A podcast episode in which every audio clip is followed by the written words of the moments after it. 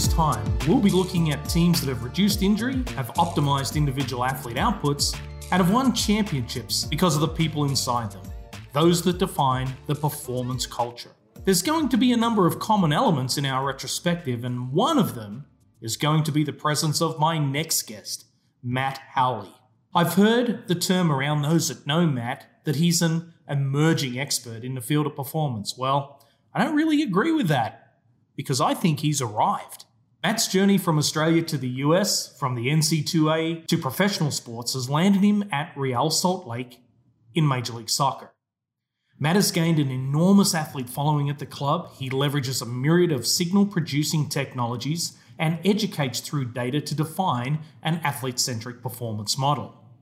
I'm sure you'll enjoy Matt's insight, his transparency, and there are some incredible nuggets to take away as we look closely at the team sports structure in our early phase journey of the Human Kinesome Project. We're going to dive in. So, Matt, the last time we connected was in a cafe in Peran, and I was eating tacos, and I forget what you had for lunch that day. Do you remember? No, I don't actually remember. I think it was just one of the specials on the menu, which is pretty normal to me when I go back home. It's always try something good that's not on the specials menu. That's usually where I start at. It was awesome. So look, for our listeners' sake, if you're hearing double Australian accent, it's Aussies in stereo this afternoon. I remember meeting you kind of like it was yesterday. I get a call. I'm the Senior Applied Sports Scientist for Catapult Sports. We have this guy at Notre Dame who's using some of our monitors. He may want to use some more. You need to go in and see this guy, Matt Howley. So I rock into Notre Dame, right? The Rudy music's playing in the background for me as I see Touchdown Jesus and come down into the training facilities area. And I'm looking around to try to find your office. You were head down, ass up. It was like watching a guy spinning plates. I think he had 3 different lots of technology going at that point in time, trying to feed it into the Coach Me Plus system.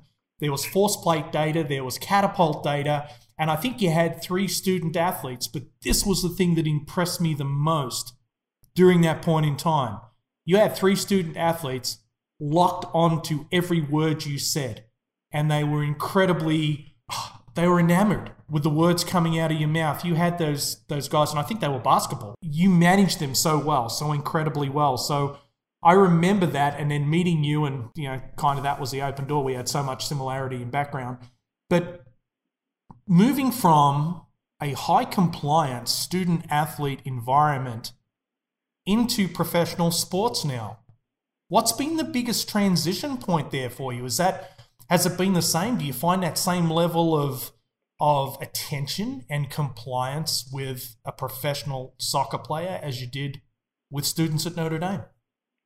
Definitely not, is the easiest way to say it. The student athletes, with the situation that you're in as a college athlete, like you're under control of the coach and the university, if you want to say it like in broader terms like that. So with them, if you say jump, it's how high in 99% of the cases. Like that's just the nature of the culture of collegiate sports. And so when you're working with a variety of athletes and teams back there, you can like really get them to buy in and understand and show them like how we're trying to really help them evolve from a human performance side of things. So whether that's from a tracking perspective, whether that is from like collecting wellness data into Coach Me Plus back in the day, whether it was using force plates to track force output and all these other things that we were trying to integrate into our system, it was a lot more bought in and they were very like eager to, well, I want to become the best or I want to try and become a pro at that point, so I'm going to sort of do whatever it takes. It's sort of more the mentality where you get into the professional environment and it's vastly different. You're essentially trying to almost sell to them like what you need to do, and then it's requiring them to buy the product, where in the collegiate system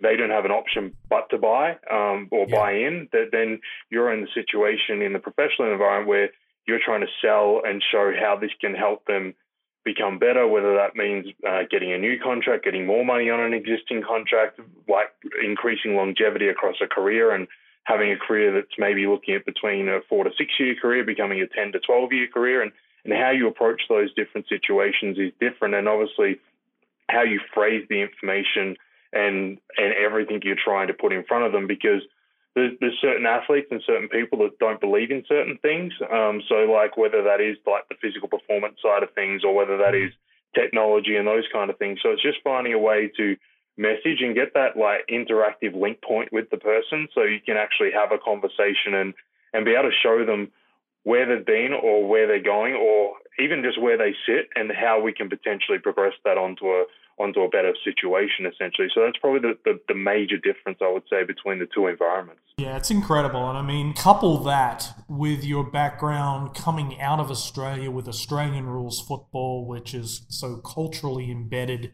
in terms of its performance acumen in Australia, and then to move to the US. I used to use the analogy that I thought US sports were like animals in Australia. They're here and nowhere else, right? You know, baseball, American football, basketball at the level that it's played. You know, there's this North American kind of focus on sports that's different from the rest of the world, but so too are the systems that have been applied and approached. When you come over, you come to Notre Dame from Australia and you start to interrogate the systems that are working for that institution. What was the biggest shock for you? What was missing? So in some respect, like there wasn't really a system was the funniest thing. Like this was back in 2011. So like it's 10 years ago now. So it's a long while and a lot of stuff's changed even in the collegiate environment. So for me, there wasn't really a system. Like everything, like more so than ever that I'd experienced previously and got to know, was so siloed, and there was no transition of data between different entities. So like the coach was not getting performance program results, and back then, like when I started, there was very little data involved. There may be in a heart rate system and some of those kind of stuff, but we had no GPS, we had no force plates back when I first moved over. So it was like even the communication around strength gains in the weight room and how you're measuring that kind of stuff, and then how you're, one, conveying that to the coach, but then how can you, two, show that it's actually impacting their performance on the field? It was near impossible. And then in the S&C chair, you've then got like the link to the medical staff and that side of things through return to play and like what are the metrics that we're using. And like there were still people like in some respect using like hand timers and stopwatches and these kind of things to try and run a return to play, which like in general, on-field stuff, it works. But if you're talking about pure speed, power, agility kind of stuff, which majority of the sports you mentioned are played with those as the predominant qualities of them, you need to be able to measure that stuff like very accurately and precisely, because if you're trying to return someone and they're going like the left leg's at a certain number and the right leg's a little bit behind, like, but their plant leg is their right leg because they're actually a left-footed kicker. There's a bigger discrepancy there. Yet if it was the other way around and we're looking at a right-footed kicker, we'd potentially expect the left one to be a little bit higher with an asymmetry because they're always planting on that leg and those kind of things. And just to be able to, as things have grown and evolved, to be able to start tracking that stuff and have conversations and tie multiple entities and groups into that kind of stuff, I believe has been the biggest thing that's helping drive overall performance in sport now and helping like tie so many loose ends together. Right. And you came over in a period of time, and I think we were both in the US at that time. I was here a lot longer practicing in a very subjective environment. When we introduced Catapult to the US, we altered the subjective narrative,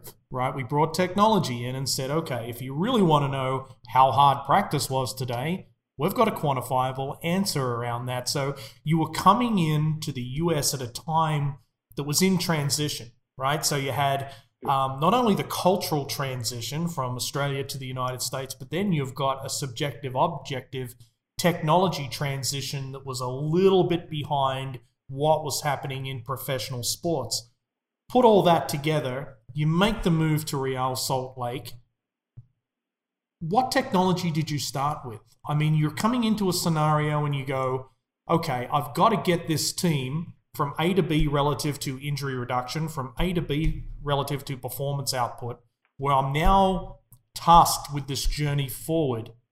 You've experienced so much technology, Matt. What did you immediately look at from a technological standpoint for the creation of an athlete profile? So for me, it was basically just using the things that we trusted most. So the things that were like consistent, reliable and valid, like, and there's so many products out there that give you that spectrum of those things now, which is obviously important so we can get the most accurate and data and those kind of things. But for me, it was then like looking at the sport and going, okay, like, where are we getting our biggest bang for buck out of technology? Like, you love to have force plates, and they can give you so much quality information and for profiling athletes and developing athletes and through a wide multitude of exercises and these kind of things. But for us, straight up, like, force plates wasn't something we got because, like, what is the lifting culture in a soccer team? Soccer is a very variable sport when it comes to, like, strength training and these kind of things. So for us, we had to figure out the culture. So for us, it was like, okay, what are the low-hanging fruits that we can help drive some of this, like, injury mitigation, and relative injury risk and these kind of things? So implementing, like, GPS system or an athlete monitoring system in that capacity was obviously the number one, because so much of the work we do is on the field. And even over the past 5 years now, like, that technology's improved immensely in the quality and the way you can use it and that kind of stuff. But for us, like, we picked up that system. We did some heart rate monitoring because obviously it's a general aerobic sport and there's a lot of running across a 90-minute game and these kind of things to understand improvements that we were making from a cardiovascular standpoint and all these kind of things. So they were the two biggest technologies we implemented. Yeah. But then going back to the previous question, like, you've got professional athletes like, oh, I don't want to wear a heart rate strap, or this is uncomfortable. So then it's like, okay, you end up moving away from that one pretty fast, and then you're almost putting your eggs in one basket around GPS, but being the quality of the information you're getting and how that can help, whether it's like planning, like, week to week or global annual planning and how you tailor things back, whether it's through a return to play and you understand worst case scenarios and how we're going to build an athlete up within a session to a game load across a period of a rehab, or how much loading do we need across a week in certain intensity-based metrics and these kind of things was a big thing of what we implemented. And then as we've grown over time and we've moved into a new facility a few years ago, we've then been able to layer in extra pieces of technology at that point, which is now giving us a more global picture around what we do. And then with those pieces of technology obviously came with some extra staff members as well to not just help use the technology, but to help interpret the information, but then also build those relationships with the athletes so we can ultimately achieve the goal we're trying to achieve. No, it's phenomenal. And having seen you work, I know that, mate, you're an educator. I mean, that's one thing I think in terms of your presence in a performance room. You educate that athlete, and it's not that you sell them on anything. You've got kind of some objective data that shows them this is the pathway. Hey, here's how I'm trying to support what you're trying to achieve. And we're on that same page. In the framework of communication, culturally inside of a soccer team, I can imagine you've got all these varied backgrounds coming together as one. How important has creating a common language and education of those athletes been to your success? To me, like, that, all that stuff comes back to simplifying everything. So, like, just trying to simplify the language and have them understand key aspects of what we're trying to do. Like, there's going to be certain pieces of data and information that they're not going to understand. But, like, for us, it's been picking out, like, the key things that are tangible that we know either fits culturally with us or that are very important to a given athlete. So, for example, like, there's obviously a ton of research around running fast and how, like, sprint exposures and a certain number per week mitigate or help potentially mitigate injury risk. So for us, it was like, okay, so we would implement sprinting during training, but then there's obviously a stigma, oh, well, when I sprint, I'm going to tear a muscle. So it's like, how do you work past that and have athletes understand, no, actually sprinting regularly fast within a certain parameter or within a certain framework actually can potentially make you more resilient. So then over time, like, players start to buy in a little bit more. And then with the help of a couple of players that we brought in that were very senior veterans, one of them had played in the Premier League and stuff and at the highest level, obviously, and he and an English soccer team, or like where it's a very English-dominated team where there's not like external like managers, coaches from other countries, like whether it be Hispanic or other European countries, like that's where you probably see the most general program where it is a composite of performance and technical tactical, where in some of these other models, it is a very technical tactical training-based sport where there is limited focus on physical preparation. So with him coming in and understanding that, he was great, being that he's like, how do you need me to help you? I know this is important. Like, how can I help you infiltrate this into the whole team and into the club, essentially? So using him as an ally for what we're trying to achieve, he then basically, one, he was very fast anyway, so he could, like, walk around chest out kind of thing. That's not his personality, but we could at least have some fun with it.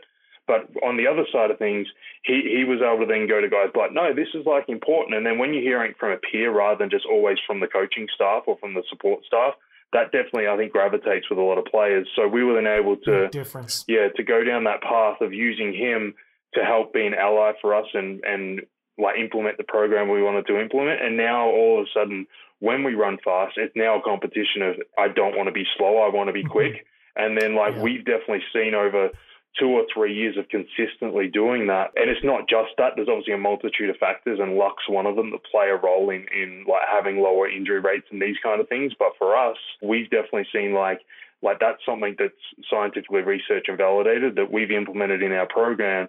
And we've seen like obviously correlation to lower injury rates, but we've also seen performance outputs go up because now guys understand sprinting, they understand force production into the ground, and they understand why that's important. And ultimately, like I've always said to a lot of people, sports won in high intensity moments. Like it's like, can you run past that guy? Can you stop, change direction and pull up for a shot in basketball? Like, can the running back cut through that hole and like hit the hole in the NFL, these kind of things. So if you can like get the athlete to perform those high intensity movements very well and better than others, then to me, that gives you the ultimate chance of winning because so many sports are decided on one play. So if we can help win those one plays more often, we've ultimately probably got better chance of success on the field and winning games. Matt, it's incredible insight. And I think that's a moment, if we underscored it, even in our discussion so far, it's brilliant insight. And it's the repeatability of those physical systems to enable that. I talk a lot with various practitioners now around breaking force and its importance, right? You can only produce as much speed and power as you have the breaking force ability.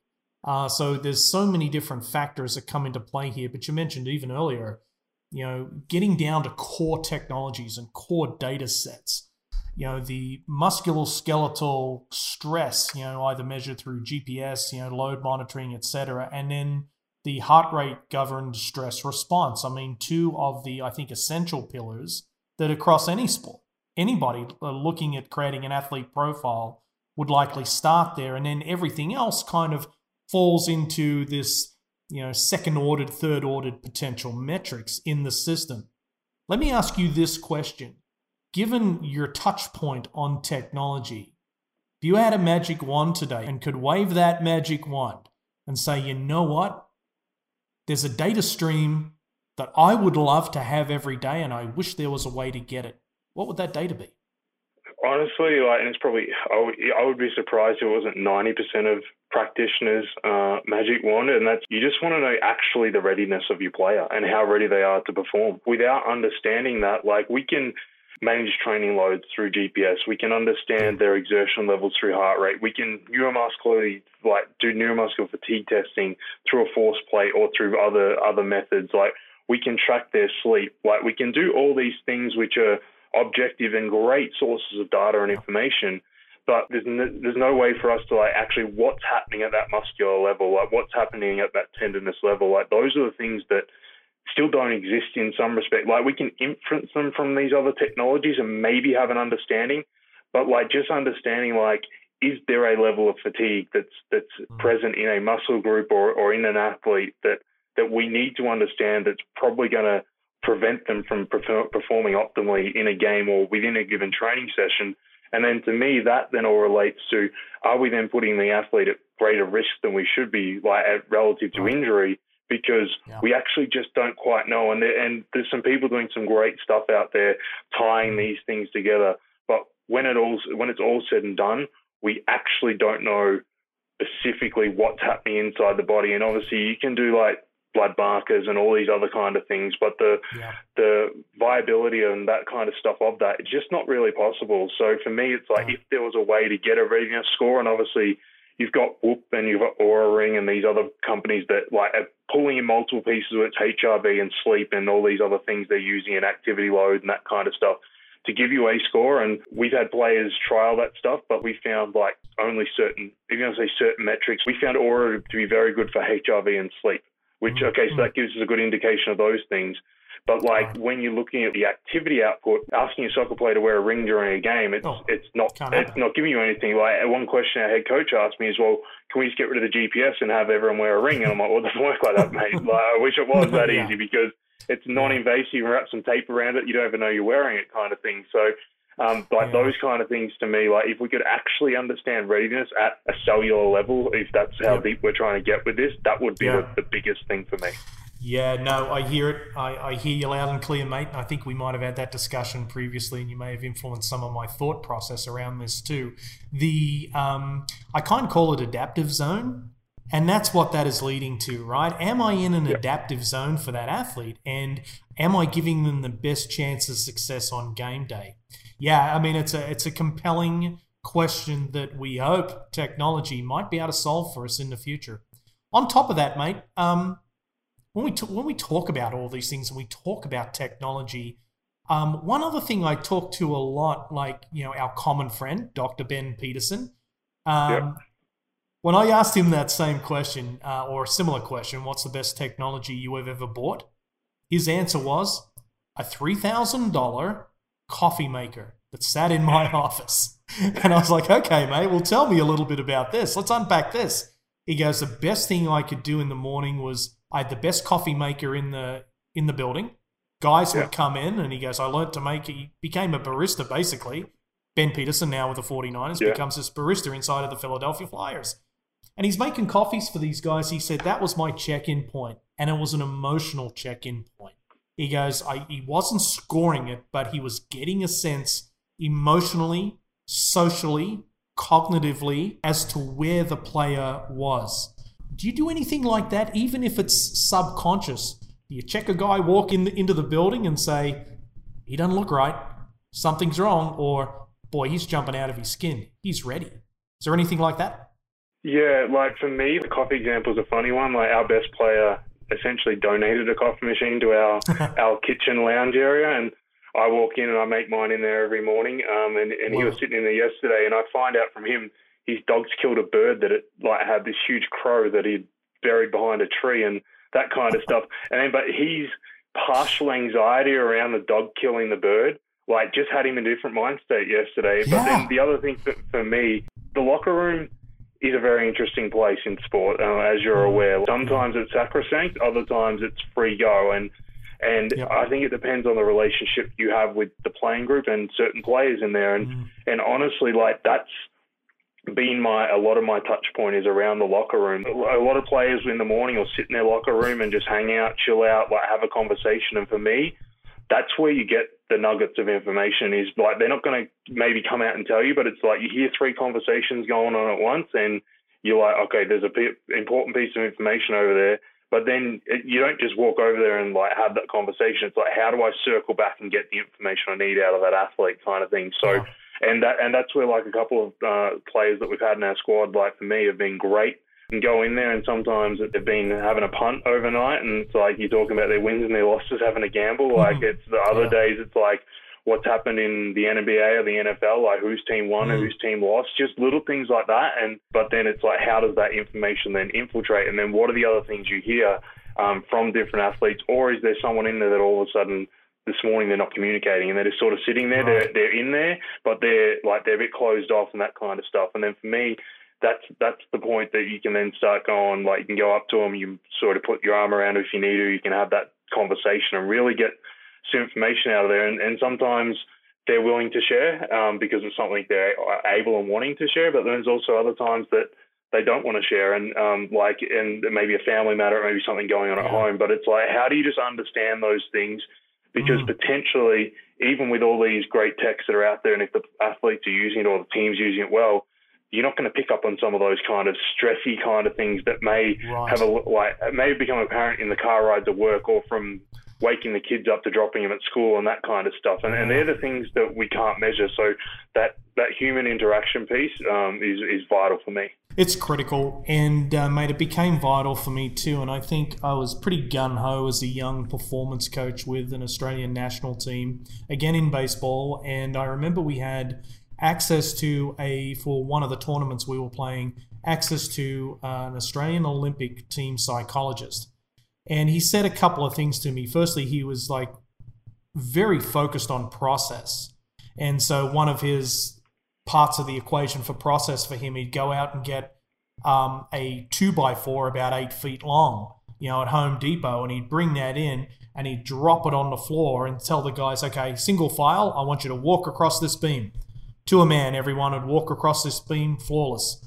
And then, unbeknownst to us, he'd gone outside and found somewhere like 80 feet in the air and put another beam out there. And he goes, now we're going up to do that. And the guy's like, you're out of your mind. He goes, why are you going to approach this any differently? It's process, right? The only time you're going to worry about process is when you're thinking about outcome. If the outcome is I'm going to fall off, I'm going to fail, you're outside of process. So he had little things like that. But one of the underpinning phrases he stated to me, I'll never forget, because I was pretty data heavy in my early days. And he looked at me and he says, Gary, he goes, you know, as human beings, we're feeling animals that think. We're not thinking animals that feel. And I kind of put it into that hierarchy that emotionally, I need to understand where my athletes are. And to your point, there's no technology that enables that. I mean, it'd be a fantastic area to dive deep with guys like Michael Gervais, you know, from the Seahawks. I think he does a phenomenal job one-on-one with athletes in terms of understanding that. But, mate, I want to take you back to something that you and I had fun working around when COVID hit. So I think it was probably March, April, I think it was, of 2020. And we were started to look at some data. So for our listeners, Matt and I were working together, starting to dive deep into machine learning and artificial intelligence. And so Matt was very generous, and we were kept a very closed kind of circle around the information we were sharing on AI. And we were trying to understand if AI could help create risk profiles around athlete injury. And we were looking at data from a previous season. We're getting ready to populate data into a new season. Bang. COVID hits. You and I jump on a phone talking about this. I think we'd both been on a practitioner call where we'd seen people frozen in fear because of COVID, thought they were losing their jobs. We saw people just still not doing anything. Then there was a progressive group, which I kind of put you into. What I've always wanted time to reevaluate and do some different things, so I'm going to dive deep into something. And you were in that progressive mix, and I remember picking up the phone and us having a conversation. Could we use machine learning or artificial intelligence to model the future? What potentially is going to happen here? So you immediately were the one that says, okay, let's start looking at a compressed preseason because we don't know when we're going back to play. We're going to have a compressed preseason.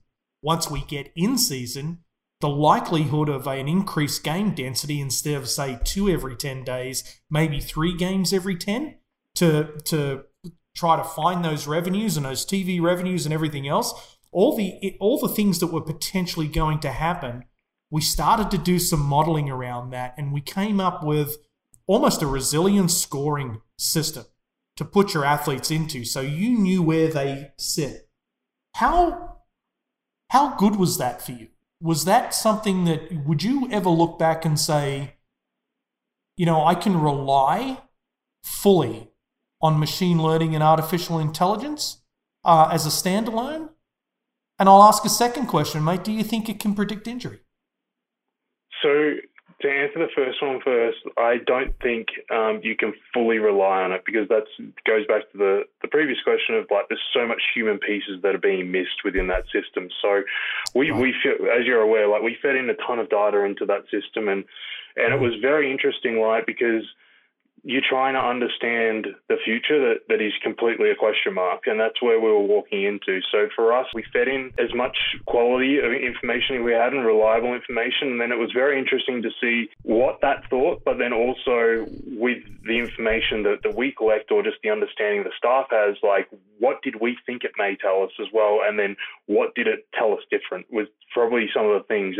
And it was really interesting to see with the training load modeling that we traditionally do, like it was pretty responsive to, if we can get this done, we should be able to keep like majority of the players relatively healthy. But the biggest thing for me was getting to know those dense periods of the schedule. Like the preseason stuff was, it's hard. You giving out a conditioning program was you weren't allowed to have guys in the facility, and then it went to individual training through small group, and then you basically had 2 weeks of full team training before you were into almost games again, or before we flew to an Orlando bubble situation. So for us, it was like understanding like that progression and like with the conditioning program that we're going to put together, like how were there certain things that we needed to focus on that maybe we wouldn't normally focus on, because soccer is obviously played in relatively condensed spaces and a high amount of change of direction, eccentric load, these kind of things that when you're doing your traditional conditioning program, there's generally not an eccentric load in a running program. That's just a relation, like the nature of what that is. So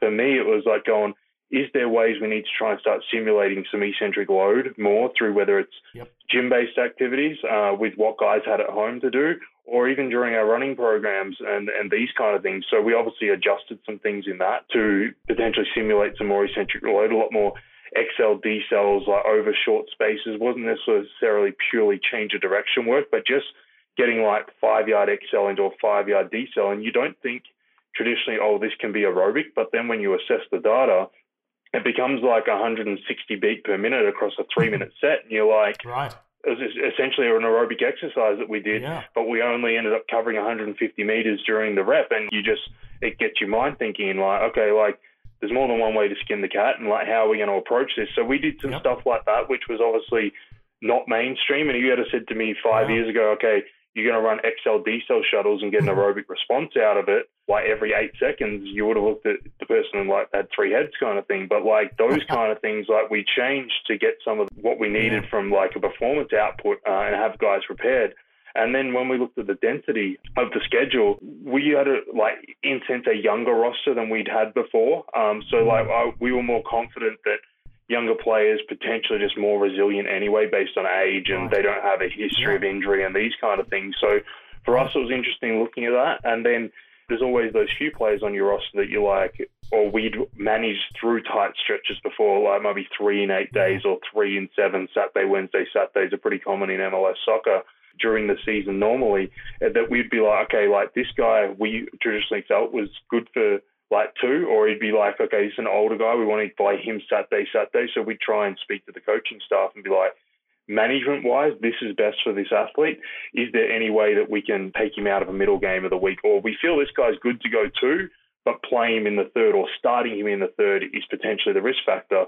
And there was a couple of our players that we already had on flag that we were traditionally trying to manage that immediately popped up as like immediate red flags through that kind of system. So it was maybe confirmation bias on what we already thought, but it was very interesting the way the system delivered information that we would have already approached it that way. And there was potentially a couple of guys on the other hand that we were maybe more conservative with generally, that then the system was like seemed to react pretty favorable for, that they could go 3 games in a row. And it was interesting, one of those guys did go 3 games in a row, and in the bubble, which was like 3 games over 10 days this period, by the 75th minute of the 3rd game he was out on his feet. Like, which so it wasn't that he got hurt, but it was maybe was his performance output not able to stay at the standard required to help us win a game. So like that was the other side of stuff that so the AI maybe took into consideration a little bit more the injury stuff, but then this is where our knowledge of the athletes, understanding their performance, and maybe a guy might elect to manage himself, quote unquote, through a game so he can get through 90 minutes, or he, like if there's a certain time and he knows he's not going to get to a ball, or it's 50-50, maybe he'll just like, okay, I'm not going to go for that one, so I can save a little bit of energy for the next play or whatever that may be. So to me, that was very interesting. And then the second question, is injury predictable? Like, I personally don't think it is. I think we can mitigate risk as best we can, but I don't think we can actually go looking at a data stream, this guy's going to get hurt. Like, we know so many athletes are so different and they respond to different things in different ways. So for me, like, I look at guys like Cristiano Ronaldo, LeBron James, these kind of guys that are immensely physically gifted athletes. And using like LeBron recently, his injury was a guy rolled up on him. Like, it was a football injury that happened on a basketball court kind of thing. And to me, I'm like, if the guy doesn't roll up on him, he probably doesn't get hurt. Well, I think he's had one pure soft tissue injury, like the groin, a couple of years ago in 17 seasons. So to me, like, there are certain guys like that. And we've got a guy on our squad that we haven't had for that long, but he came to us, I think he's in season 4 with us now. And coming into last year, no issues ever, like, with injury, and not someone you ever get concerned about doing anything, like, because he's just robust, resilient. He's like 32 now, but super robust and resilient. He traditionally always goes for a run and does something when he arrives in a city. Like, that's just him. He's got into a routine of doing that. So returns to us on a Friday, or was it a Thursday afternoon last year before preseason started at the start of the year, pre-COVID. He shoots me a text. He's like, hey, if you're still in, I'll come down. We'll do a session. Just an easy run, maybe a few passes on a ball, like something completely normal. And then done the whole packet, like the whole off-season program, communicates with you religiously. Like, he's very good about communicating and understands how to detail what he's feeling and stuff. Right. Comes out there, we do the session. It's probably like 20-minute warm-up and like a little bit of passing, so very light loading. And then we go to just do a little bit of running drills at the end, or some striding work. Literally, like, 3 steps into the first one, he's like, oh, my calf. Like, oh, it doesn't feel right. So we did a couple of reps, and I'm like, okay. And he's like, yeah, he goes, I think it's fine, but let's just stop. I'm like, no problem. And then he's out for 5 weeks with a calf, like, misses the whole of preseason. Like, and this is a guy that's super resilient, knows his body, and had done this hundreds of times, and he remarkably got hurt. And like, apart from that, he's basically had no other injury. He had like a caught calf last year, that's inevitable. I mean, in soccer, you kicked and it's a caught calf. But like, beyond that, he's so resilient. And if you, like, 100 times out of 100, I would have let him do that session. It's not something I'm going to hold him out of.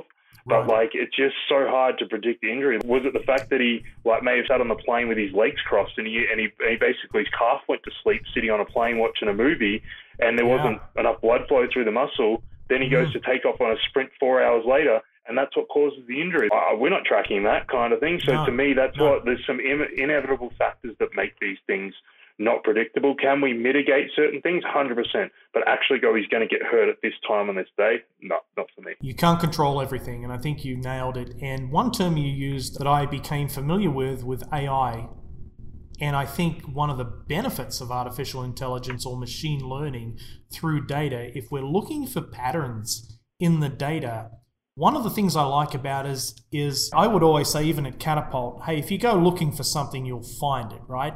AKA confirmation bias, right? That it's right there. And that was one of the things that I found with AI, that it kind of took me out of my confirmation bias pattern, right? Took me out of that a little bit. Do you consciously understand your own confirmation bias, and do you have any skills, or do you throw anything? Do you take a step back and go, I want to look at this differently? Do you get other sets of eyes on it? Is it even a factor in your preparation day to day?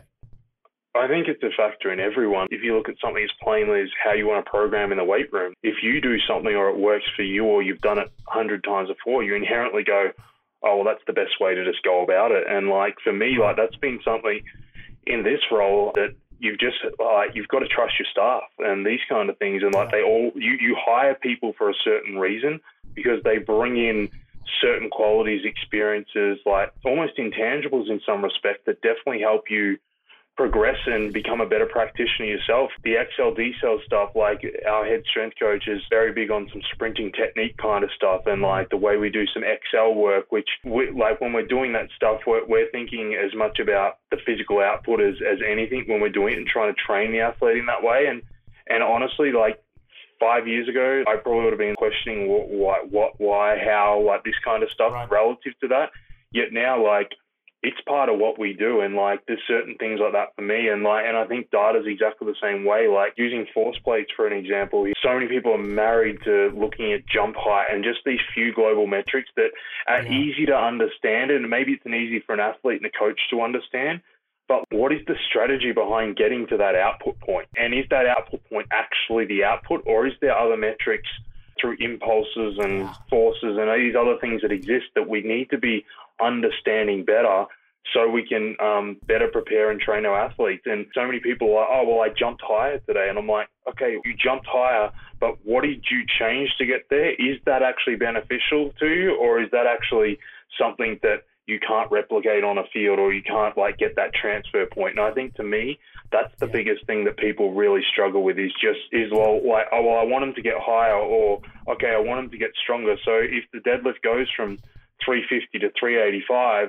okay, I did great. But then if you watch the athlete perform the movement, all of a sudden they're like, okay, like there's a little bit of like valgus collapse, like there's a little bit of a hip shift, and then all of a sudden you got a little bit extra spinal loading. And it may not happen doing the deadlift because they're not lifting these extreme weights and these kind of things, but does that then translate to then we have an issue on the field that because you've shifted to the right a little bit and you put this stress in a certain way, or there's some inhibition somewhere, that then the athlete goes to sprint or to kick a ball. And that's what, not saying that causes the injury, but there may be a causation effect from doing things poorly off the field that relate on field. 100%. And look, mate, I'll confirm your bias philosophically by saying I see it the same way. I mean, one of the challenges historically with any organization is getting your coaching staff to agree on what are the key performance indicators, not only by position, but by individual athlete, and then again by time of season. I used to make the joke with my strength coach. Well, I hired a strength coach and took him to Taiwan with me. And I said, today, he goes, what are we going to cover today with the coaching staff? This is all pre-spring training. I said, oh, mate, we're just going to walk in and ask him to give us a list of the key performance indicators for each one of the players on the roster. I said, we'll be in there 5 minutes. He goes, oh, when do we come back? I said, probably 2-3 days later. They won't have any of this done, right? Because getting a collective staff to agree on what the KPIs are, number one, is the very first thing. For our domain, what is the first audit metric to achieve that KPI? What are we going to measure? What has the most impact? For me in my sport, it was looking at things like velocity and spin rate for a pitcher, right? Those are the two key, probably first ordered metrics for physical performance for that pitcher that I needed to try to do an inverse kinematic understanding and triangulation to see how they produced force, so I can understand it for the physical side of the equation. But it's getting those first ordered metrics in alignment with KPIs that I see as one of the greatest missing factors in all of sport. Yeah, no, for sure. Like in soccer, it's a unique sport. Baseball is the ultimate skill-based sport, in my opinion. Yeah. Like apart from golf and some of these, but from a team sport perspective, it's so individual, technical, tactically based. And where soccer, there is a huge physical aspect to it, but I find with soccer, it comes down to can you serve that ball with the right dip on it, and these kind of things, which on a set piece, do you set the right pick, which creates that opening, and these kind of things. From a physical standpoint in soccer, they're very hard for me to train, if that makes sense. Right. It's hard for us to then correlate and go, what puts more dip on the ball on a corner kick? Mm. Is it the fact you need greater hip extension to create a greater whip through the ball and these kind of things? So there's some in soccer, a sport that's very heavy around data collection, sports science in general, load monitoring. There still is some things. Is there a way from a skill acquisition side of sports science that we can actually start impacting performance outputs? And is it those kind of things? Do we need to understand some of this body movement kind of stuff, the human kinetic stuff better? That is it the fact that we need that? Is it the fact that you've got to come through with more of a flexed knee to get under the ball, which creates more topspin or whatever it is? And they're the things that are still relatively unknown and not anything that's come across my email or my computer that I understand in that space very well. Yeah. So I still think there's ways that when we look at this stuff, so many practitioners, whether it's S&C, sports science, these kind of stuff, we do forget that skill acquisition piece a lot. So it's then how do we then work with the coaching staff once we maybe able to help an athlete develop a greater range of motion, whatever it is, greater velocity through swing phase of kicking a ball that can help achieve those outcomes.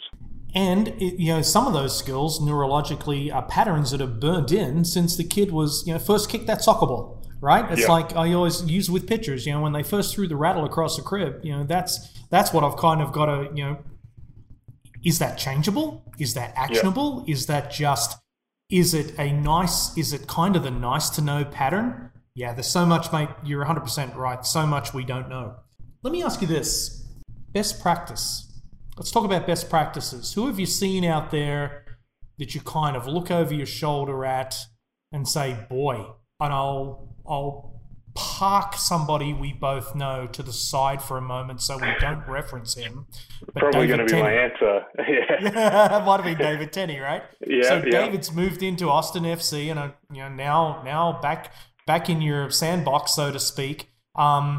And very quietly, I think they're setting up some amazing kind of stuff over in Austin. But let's push him to the side, like the cat that's pushing the drink off the table for a minute. Yeah. Let's talk a little bit about best practice. Have you seen, like you mentioned, Duncan French and Duncan coming through Notre Dame over to UFC? Some phenomenal stuff going on there with not even teams to manage, but independent athletes. You and I both talked in and around the Chicago White Sox at one point. We've looked over our shoulder, both of us, and I remember sharing notes from Barcelona FC with you as well. And who do you look at and go, you know what? They've got something going there.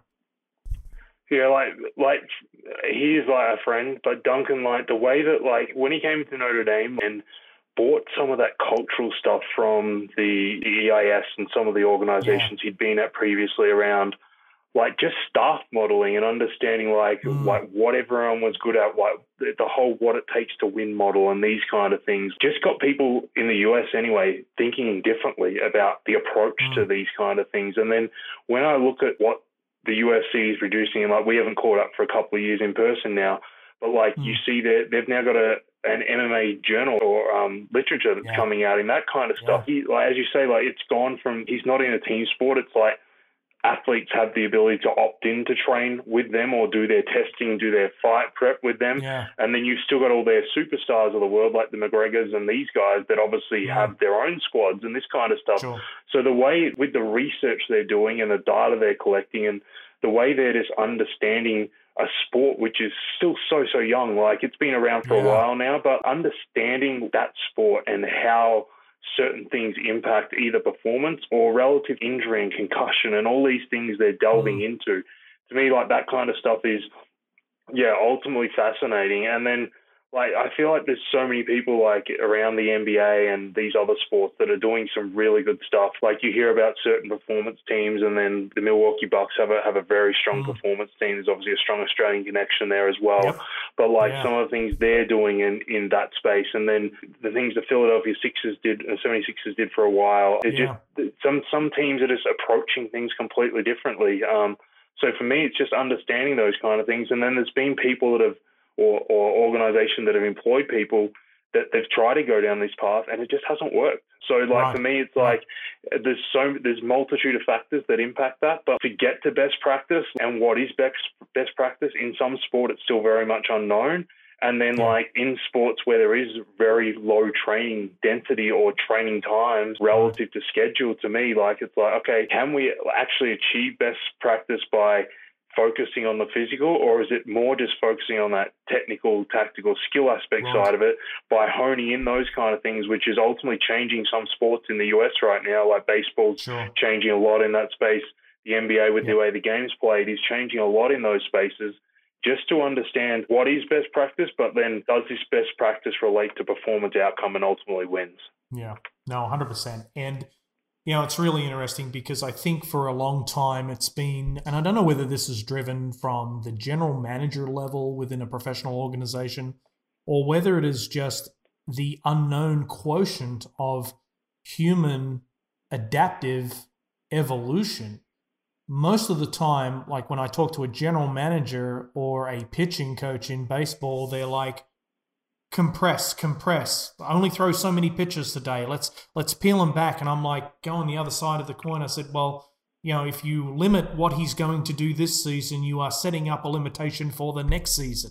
This is not a bullets in the gun. This is about building the size of the gun. Yeah. Let's not compress efforts through what you think is a sports science approach. And it brings up, you know, the question relative, and we'll close on this, but the question relative to injury. There was an injury in Major League Baseball. Mike Trout had a high, what they classified early as high ankle sprain. Looks like it's a calf sprain now, but immediate panic across the board. Everyone's trying to reference the Durant Achilles tear, right, that happened in the NBA. And oh my God, the magnitude of cost. He's going to be gone for 6 weeks. What do we do? This couldn't have happened at a worse time. Walk me through your optic on that. Expansion of an athlete through compression, and then an injury optic, something like Kevin Durant's ankle. Talk to me about that. How do you look at that stuff? Yes. Yeah, like the Mike Trout one, to quickly touch on that, he was on second base and literally jogged off second base and grade 2 calf tear. I'm like, there you go. There's an underlying factor there that either was known potentially, which we'll never know, or was unknown. And then to me, because of how easy that one happened, you immediately start questioning systems, processes. Are we doing everything required to check like that athletes are in this position to perform with what we have? So I found that one very interesting, like in the way it happened. And then so funny, like when we talk about, or we look at the Durant calf into the Achilles, and then you have the, like this year one, the Anthony Davis, which was like, again, an Achilles tendon issue. Like it wasn't actually degenerative, but it was just an inflamed tendon. So there's actually no tendon issue from what you read into a calf tear. We understand like the risk factor with those kind of injuries. Okay, he's coming back from a calf. We've probably, during a rehabilitation process, potentially loaded it up to try and re-strengthen that area. Like it's the classic model of rehabilitation. You don't do less. You're probably going to do a ton of calf raises, some dynamic work, a lot of skipping, these kind of things to get that load through it, which ultimately, in a practitioner standpoint, you're like, okay, he's getting through this kind of stuff. You then add them into some sport skills and these lower level kind of things, and they progress through. And whether it's across 3, 4, 5 weeks, you're like, okay, one of my biggest pet hates is the old injury timeline when we just throw arbitrary numbers out. That's another story. Spaghetti on the wall, buddy. That's a 6-week injury. Spaghetti on the wall. Without even considering the individual's ability to tissue remodel, right? Those vary, right? Yeah, so like all that kind of stuff. And like so then all of a sudden you have championship games coming up, or you have playoffs coming up, or these kind of things. We're held by so many factors. You've got the money. You've got the fame aspect in some respect, as much as people won't give that credit for. And then you've got the glory aspect. Like, so if you're not 100%. Like, you're under the pump to get the guy back, the reality of the situation.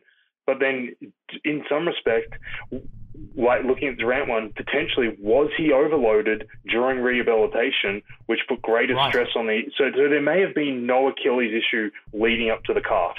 Okay. Like that's fine. But then did we overload an area? The inner guy, when you look at his like physical makeup, is so long, so thin, so lean. Did we then like overload an area? And when we've like loaded this up, was it the Achilles and the lower calf potentially taking all that stress? And then all of a sudden, the belly of the calf looks great because through movement manipulation and him like masking these movements and this kind of stuff, because we know the greatest athletes in the world can alter movement and mask deficiencies better than anyone else. So they compensate, right? Yeah. Yep, they compensate fantastically well. Does he then start compensating like it's 2%, and like everything looks normal, like jumps look normal. Oh, maybe sports curve's a little bit steeper and this kind of stuff. But then you've stressed out this tendon, which it's been crazy the way the Achilles tendon has now become almost the it injury in sport because – Like with athletes becoming stronger, powerful, more explosive, it's putting that tiny little piece of tendon under so much more stress. And from there, the athlete's just at greater risk of injury. And then you look at the Anthony, and then he obviously tears it. Then you look at the Anthony Davis one, like over the past few weeks, an athlete that the media and everyone's hounding, it's a calf strain, like he's got to get back. Or people look at him when he grabs it initially and he starts touching the Achilles. And that's because there was an Achilles issue with him to start that you then find out. But it's, he ends up tearing the calf because the Achilles issue doesn't or isn't relative to actually tearing the Achilles. It's something potentially up the chain that goes. And so he does that. And then everyone's like, oh, he's been out for like 30 games. He's missed this much time. It's 2 months at the calf. And then having torn a calf personally, it's like it's maybe like one of the worst muscle belly injuries to have. Like mine was a good grade 3. Like I ripped the thing really well, so I understand what it's like. Like I couldn't walk. Like was based on crutches for a few days. And people are like, you tore a calf, and I'm like, this is just where it goes. Like some muscles more so than others just require more time for regeneration, healing, tissue remodeling, all that kind of stuff. But then also the reintegration to get guys back up to sports performance, because you don't want to put these players out there at risk. You've got to make sure they're ready to go. 100%. And return to play is different than return to competition, right? Yes. I mean, it's a different spectrum. Let's touch on this. Question, how did you hurt your calf? What were you doing? A sprint start in a university lab. Literally, like down a 3-point start, we were doing 20 meter or 10 meter testing in a lab. And I was 22 at the time, playing sport, like active. We warmed up, we did everything you meant to do. Literally 3-point stance, left leg forward. So I go right foot, left foot takes the ground. And I literally felt like someone had a zipper on the back of my calf and ripped it. And I stopped and hopped. And then the professor was actually the person that I was working for with the football club at that point. And he's like, don't be soft, there's nothing wrong. And I flexed my calf, and you could literally see the calf would like come apart because it was like torn that badly. And then 12 weeks later, I was finally back to performing like within an amateur setting of sport 12 weeks later. It was brutal. Well, mate, when you get older, the injuries kind of happen for the stupidest things. I mean, you don't even know this, mate. I am 5 days now post-op from an arthroscopy on my right knee that happened changing a garbage disposal unit in my kitchen. Don't ask. Don't ask how it happened.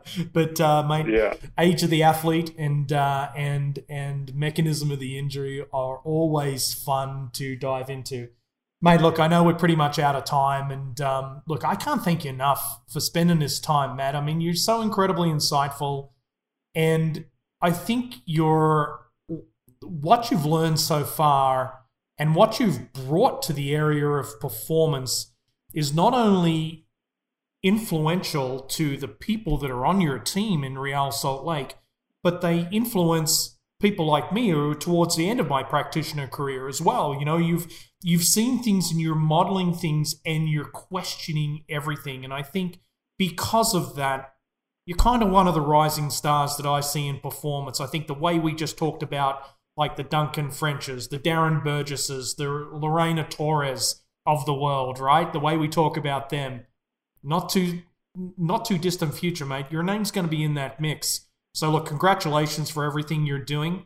It's an honor to call you a friend, and I'm excited for your future, buddy. You're going to do some really cool stuff. Well, I appreciate it, and thanks to the guys at Kinetic as well for allowing me to jump on and share some of these experiences as well. Thanks for joining me, Matt. And thank you for listening to the Human Kinesome Project. I look forward to joining you in a live conversation at discord.com.gg/kinetics. Yes, we have a dedicated channel for you to dive a little deeper, so together we'll be able to ask even better questions. Our music, as always, is created by the infinitely talented Joanna Magic. Guys, the game is just beginning.